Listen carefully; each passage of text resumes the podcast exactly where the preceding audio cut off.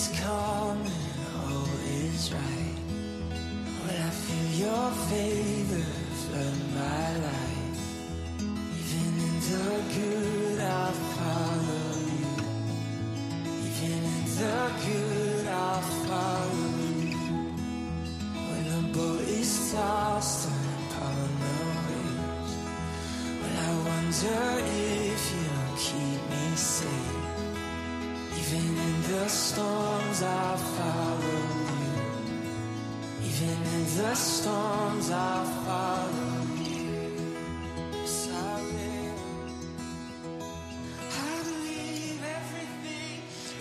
Like I already mentioned, on Friday evening we had an exciting art exhibition in our church. They moved all the chairs out, and there was art put down the middle and along the sides, and it was just amazing, just amazing.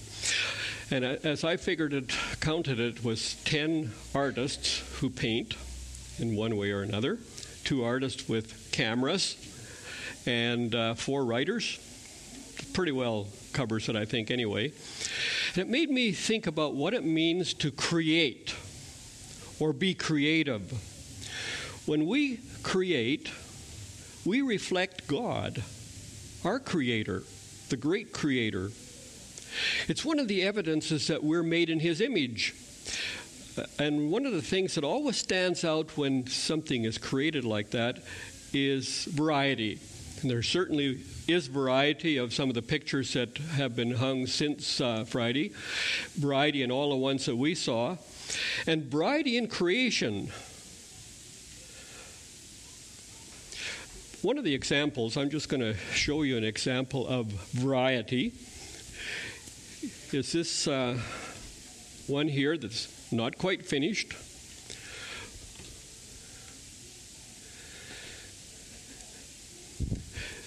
This is uh, done by Gail Nesiak, which who was sitting beside me, and uh, it's part of her.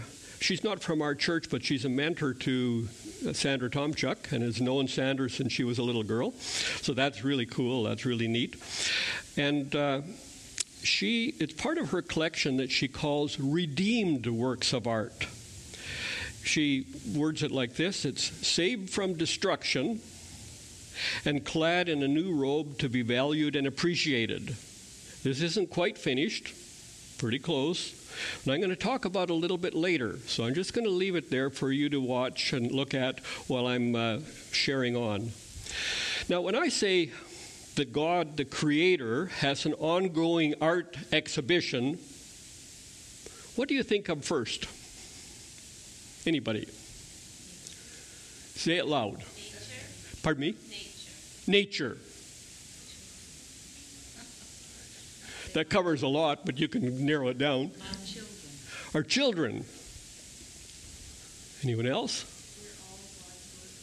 We're all God's work. We're all God's work. You're getting ahead of us. You'll see in a minute. uh, I just got back from the, our Strom family reunion, which we have every three years in Alberta. And uh, I have a cousin who's been an electrician in Banff for many years. My daughter and her two kids and I stayed there on our way back to break the trip up. And he showed us around. He took a, quite a bit of time to show us around. Now, we live in a beautiful place, and Corrine, our daughter, lives in Abbotsford. We're, we're all part of this lower main, mainland, and it's beautiful. But Banff, the mountains of Banff, the Rocky Mountains, exhibit another whole set of beauty. And, and Corrine couldn't stop taking pictures. She just was snapping them all over the place. It's all part of the variety of what we see from the creative activity of God. Now, God has another art exhibition that most people don't think about. And that art exhibition is also displayed in the church, coincidentally, whichever way you take that. Um, but in this case, it's the individuals who are members of his church who are the exhibits, which is what uh, Karen just pointed out and got ahead of me. That's good. Because that's you and you and you and you and me.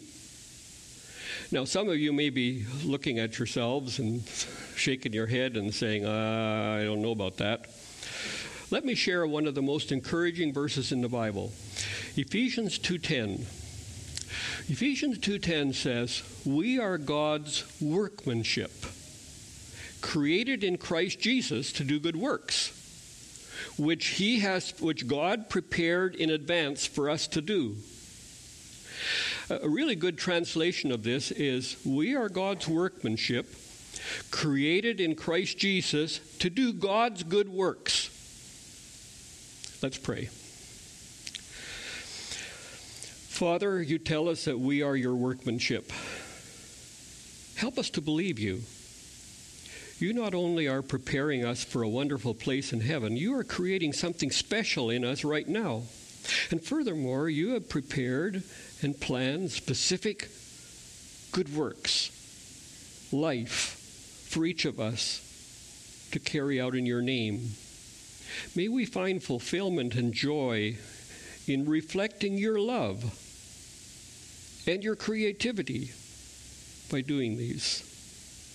In Jesus' name, amen. Steve last week started a series that he's called Radical Discipleship. And uh, the passage that I've I'm sharing today really is on that subject. In fact, he asked me to do it, so I was so glad because it just fit in perfectly for some of the things that I was thinking about and uh, the art exhibi- exhibition that we had this past week. What I'd like to share with you centers around two powerful truths that really fairly pop out of these, this verse. God has given these simple but important truths to focus us on His reality, on reality as, as He's designed it. And if we believe them, if we believe these two truths and apply them to our lives, they're life changing. They're intended to be life changing. The first truth is you are an object of value.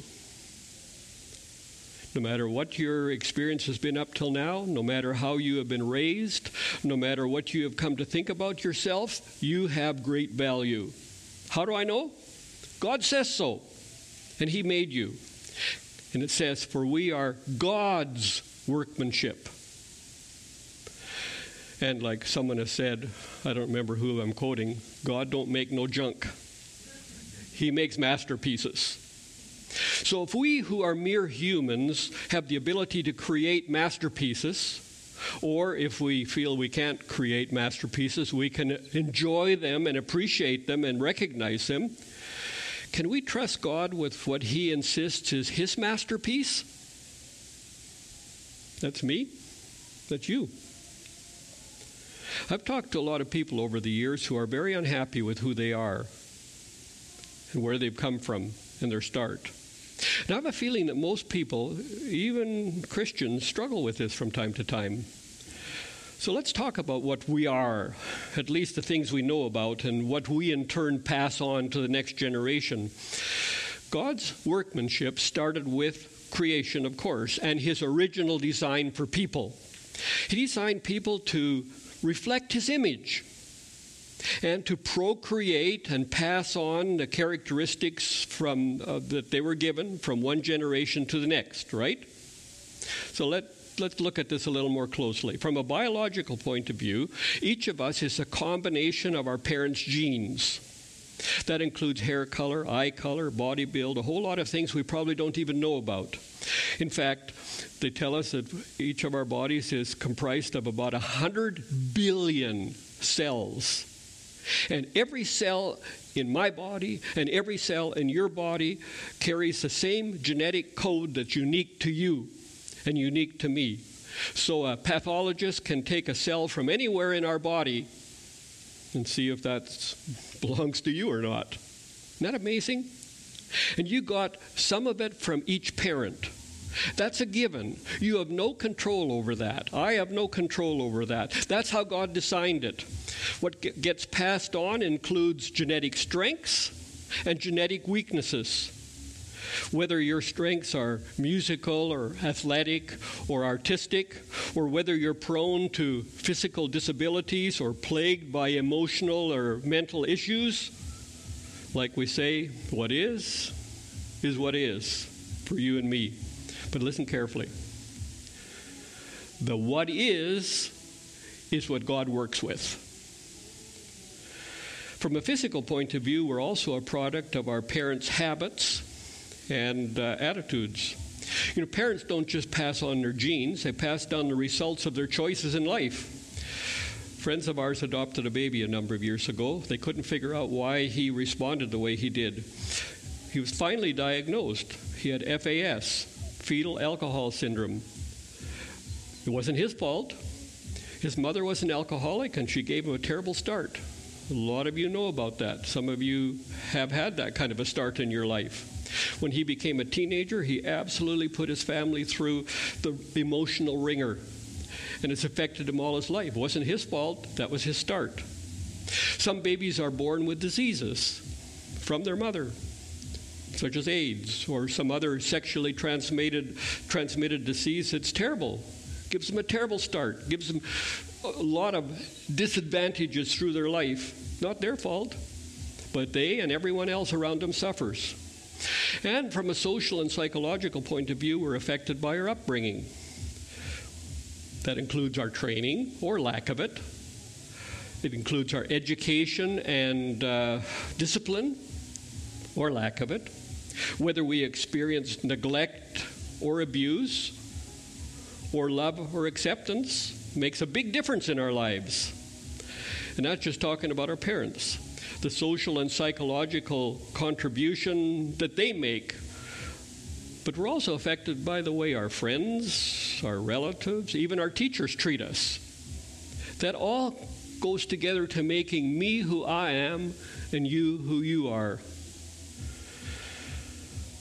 Because of the contribution of these factors and many more, no two people are alike.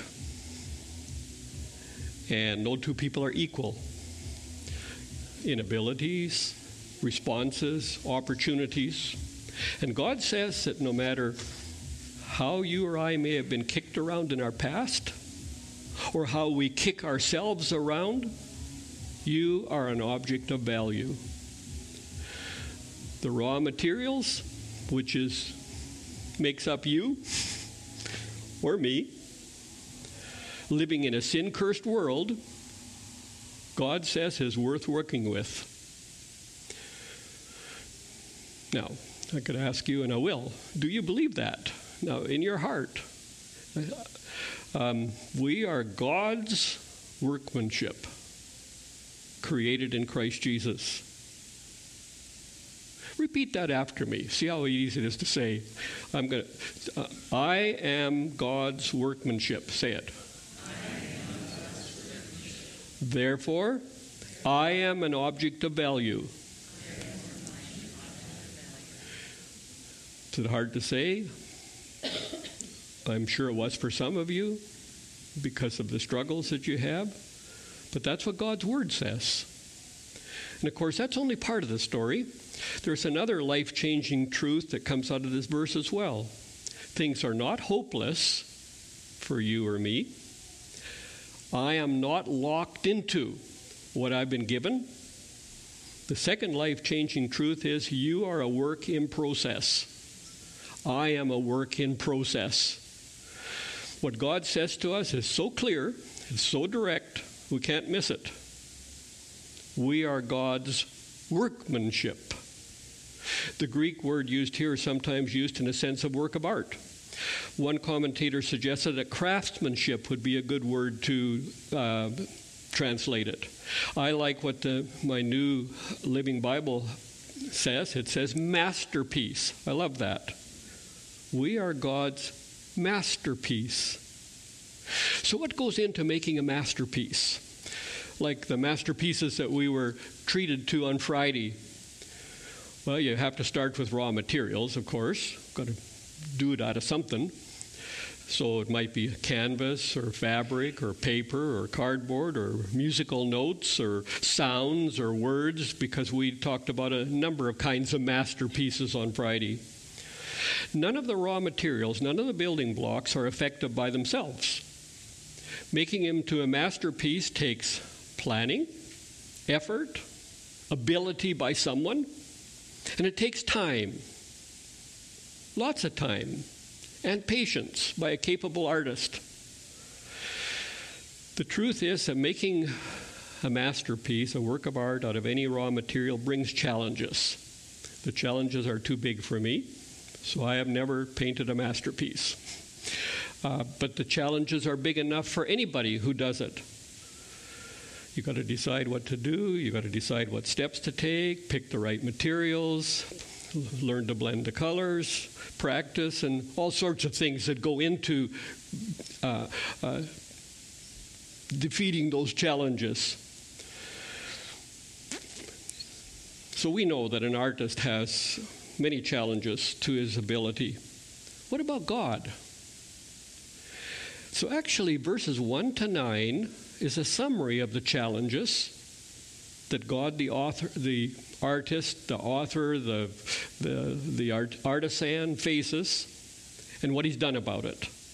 So I want you to turn to Ephesians chapter 2.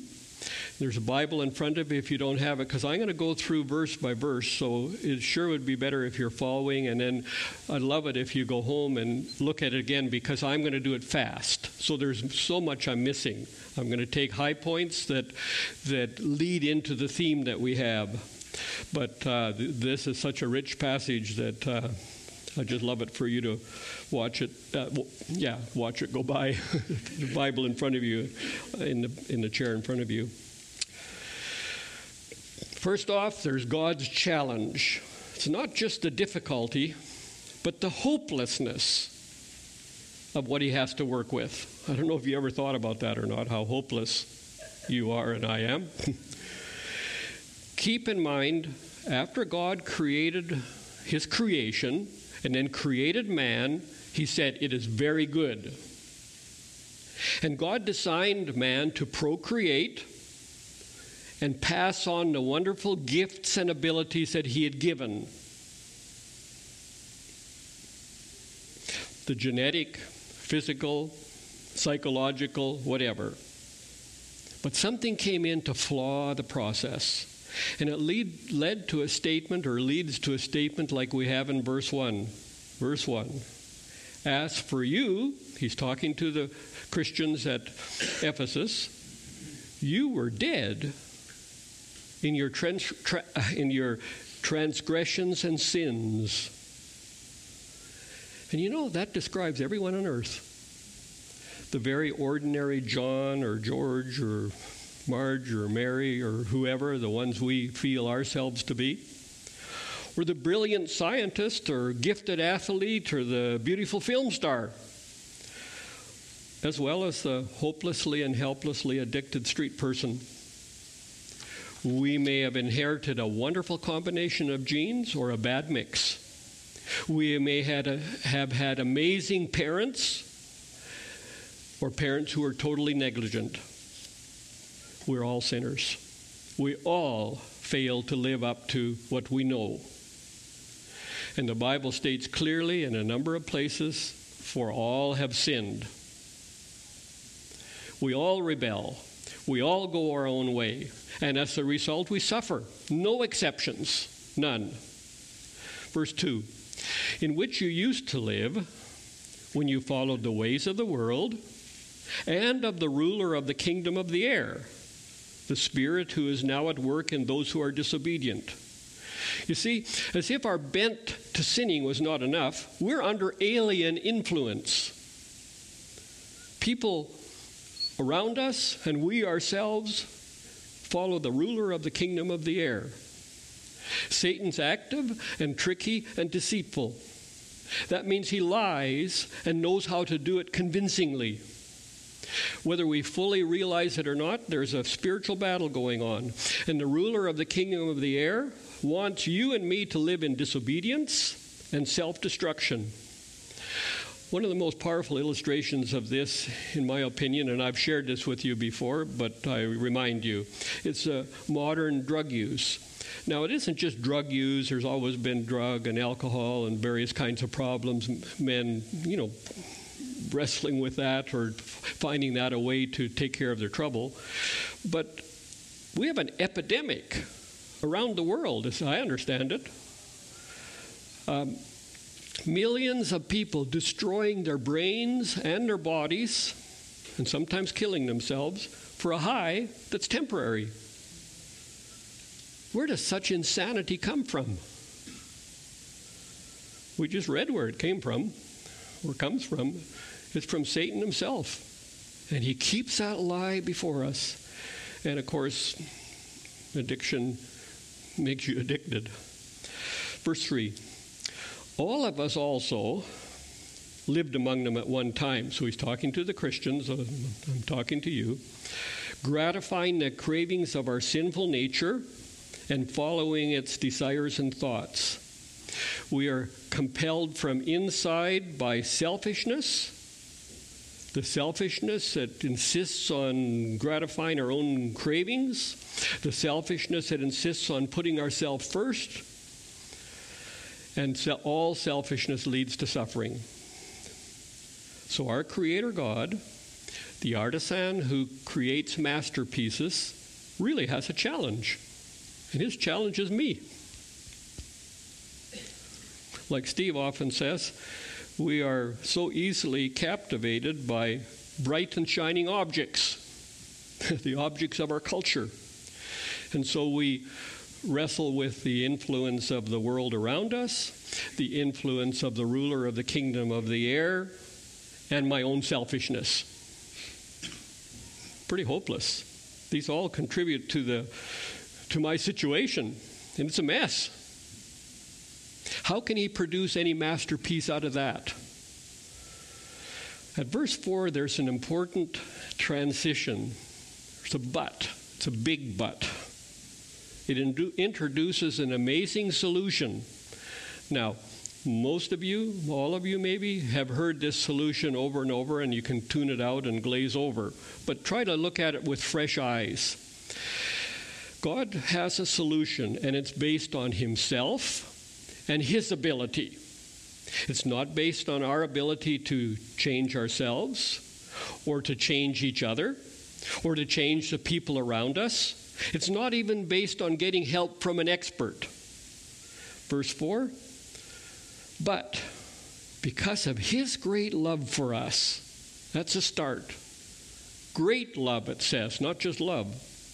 God loved us, his hopelessly hurting and broken creatures. Just the way we were, he loves us just the way we are. There are so many declarations of God's love in the Bible. Where do you start? You know, the familiar ones for God to love the world. This is love. Not that we love God, but He loved us. God demonstrates his own love for us in this while we were still sinners, Christ died for us. Verse 4 goes on because of his great love for us, God, who is rich in mercy, Mercy is the next building block that he uses. It's not just that he has mercy, which would be perfectly amazing for a great and awesome creator like we know him to, to be. He's rich in mercy. If anyone's sitting here doubting whether he can be merciful to you, the Bible clearly says he's rich in mercy. That means he has a deep compassion for the people of the world to, as the scripture says, bring them from darkness to light. That's what he wants. That's what his compassion is for. That's what his mercy is for. Verse 5 God, who is rich in mercy, made us alive in Christ even when we were dead in transgressions. It is by grace you have been saved. Grace means God's unmerited favor, it means it's a free gift. So God made us alive by grace as a free gift. God gives us new future by grace, it's a free gift. God gives us new life by grace, it's a gift. Why does he do all this? Well, here's his goal. Here's where God the artisan, God the creator comes in having made us alive in Christ, verse 5, that's given new life, being born again. We read in verse 6 And God raised us up with Christ and seated us with him in heavenly realms in Christ Jesus. He saved us, raised us up, and seated us in order to display his workmanship, to display what he could do with the raw materials. God is so sure of the process and the ultimate result that He's already seated us with Christ. Now, how is that possible? I'm still on here on earth going through all the struggles of living. Maybe the best analogy, the best one I could think of anyway, would be to think of a family picture gallery in uh, Buckingham Palace. I don't know if they have it. I presume they do. We have one in our palace of all our kids and, and grandkids. Um, you're only in that gallery if you're part of the royal family. Now, Kate, a commoner, married William and became part of the royal family a number of years ago. Now, we knew she would be part of the family way before the marriage when he asked her to marry him, and she agreed to, to marry him, and they were officially engaged. We knew that was going to happen. Now, I don't know if this happened or not, but if they had put her picture on the wall with the rest of the royal family, even though the wedding had not actually taken place and she's still a commoner, once the picture went up, she became seated with them. She was fully accepted. Her place is secure. And God says our picture is already in the gallery. We're seated with Him and every, everyone else in the family. Why did he do this? Verse 7 In order that in the coming ages he might show the incomparable riches of his grace expressed in his kindness to us in Jesus Christ. Salvation and new life. And notice the emphasis here is on the coming ages. This is important. That's when we'll really see the incomparable riches of His grace that we can't really see that good now. See, this isn't just about this life. It isn't just about accepting Christ and now we have a good life and now He answers all our prayers and now everything goes well. It didn't go before. If the benefits of following Christ were only in this life, God would not be fair. God would not be fair to give one person a brilliant mind and another a disability than from, to keep them from making it through a book. God would not be fair to give one a body that w- could do things that entertain and earn millions, and another be a klutz or even an invalid. In fact, I was thinking about it. It isn't fair that uh, Trevor Linden, who probably a lot of us look up to, um, could be made with the talents to be a hockey star. I love hockey, maybe just as much as he did. I don't know when I was a kid. But I contracted polio and became handicapped, so I couldn't even skate. Is that fair? It isn't, God wouldn't be fair to give one a healthy body that could live pain free for 90 years and another body plagued by disease and pain and sickness. But see, his work isn't just about this life. He plans to showcase his work in the coming ages of eternity. And his work is you, his work is me. If his work is you, if you will let him, his work is me if I trust him with it. If I trust him with my life, if I trust him with me. Verse 8 For it is by grace you have been saved through faith. This is not from yourselves, it is a gift of God. God starts a process of making this masterpiece by offering salvation from the old way of life and from the power of Satan. Look at the descriptive words. It's by grace. Well, that's not me, that's God. That's God's work. Through faith, well, now that's calling on me. That's our necessary response. It's not a work, it's a trust. I'm called to trust my life to Him. It's a gift of God. Well, that's God's work again. In fact, if you look all over it, God offers to do everything except He calls me to faith. You and I have to respond and accept it and say yes to Jesus, or we turn away, which means we reject it. He'll not force a gift on anyone. Verse 9, he says, Not by works, so that no one can boast. It's not based on anything that could lead to human competition, to lead to me feeling I'm better than you, or you feeling that you're better than anybody else. So listen to the 8 and 9 again. For it is by grace you have been saved through faith. This is not from yourselves, it is a gift of God not by works so that no one can boast. That's the gospel. It's not based on being a superior human specimen because of superior combination of genes. It's not based on having had perfect parents in a wonderful environment. It's not based on having the best teachers and a great education. It's not even based on working hard and pulling oneself up by his bootstraps. Not anything like this. Why? Because we so easily get proud and take credit for things that have very little to do with us.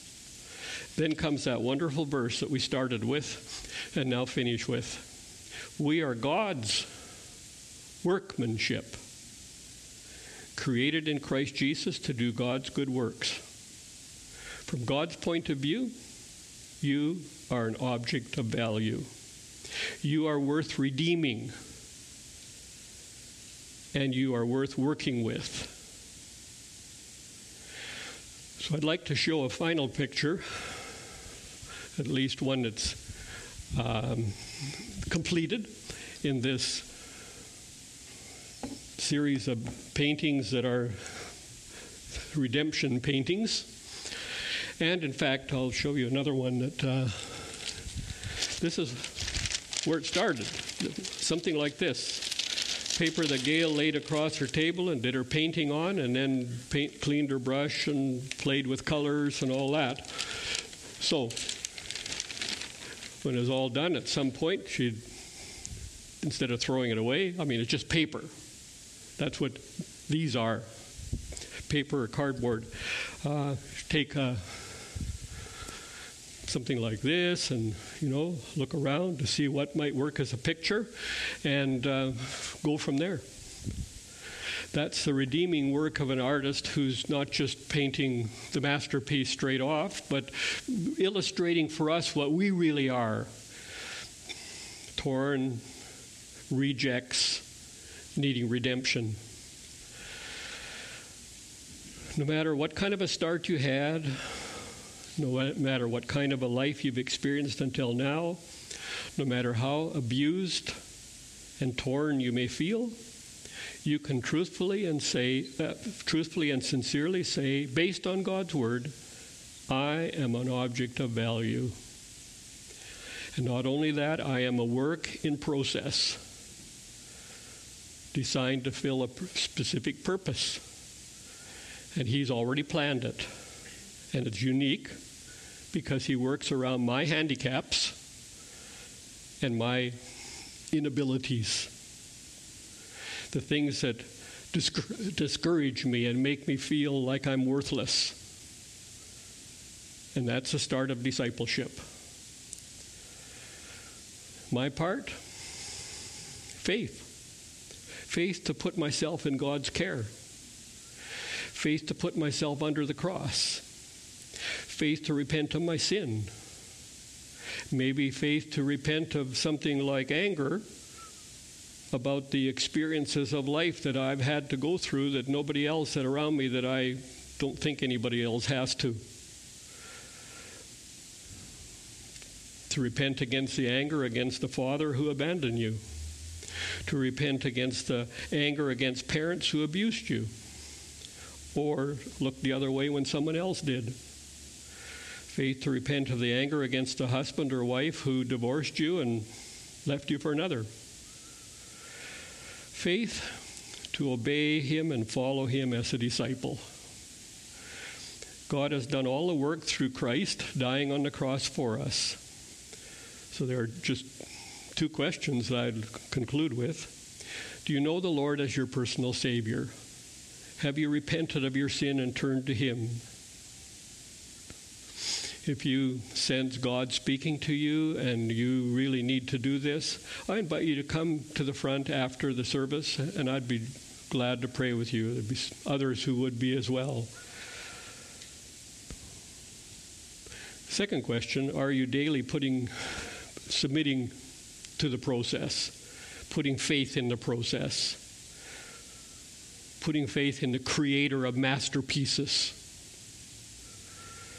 Or are you angry and bitter and defeated because of the unfairness of your life, the unfairness of your past? I invite you to come forward as well. I'd love to pray with you.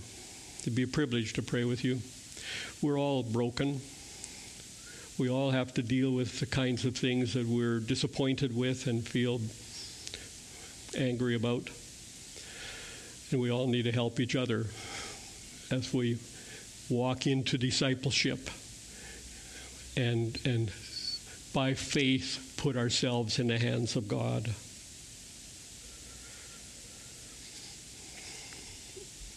The benediction that uh, was given to me for doing the benediction, which sometimes I use and sometimes I pick another one when I do the benediction for Steve.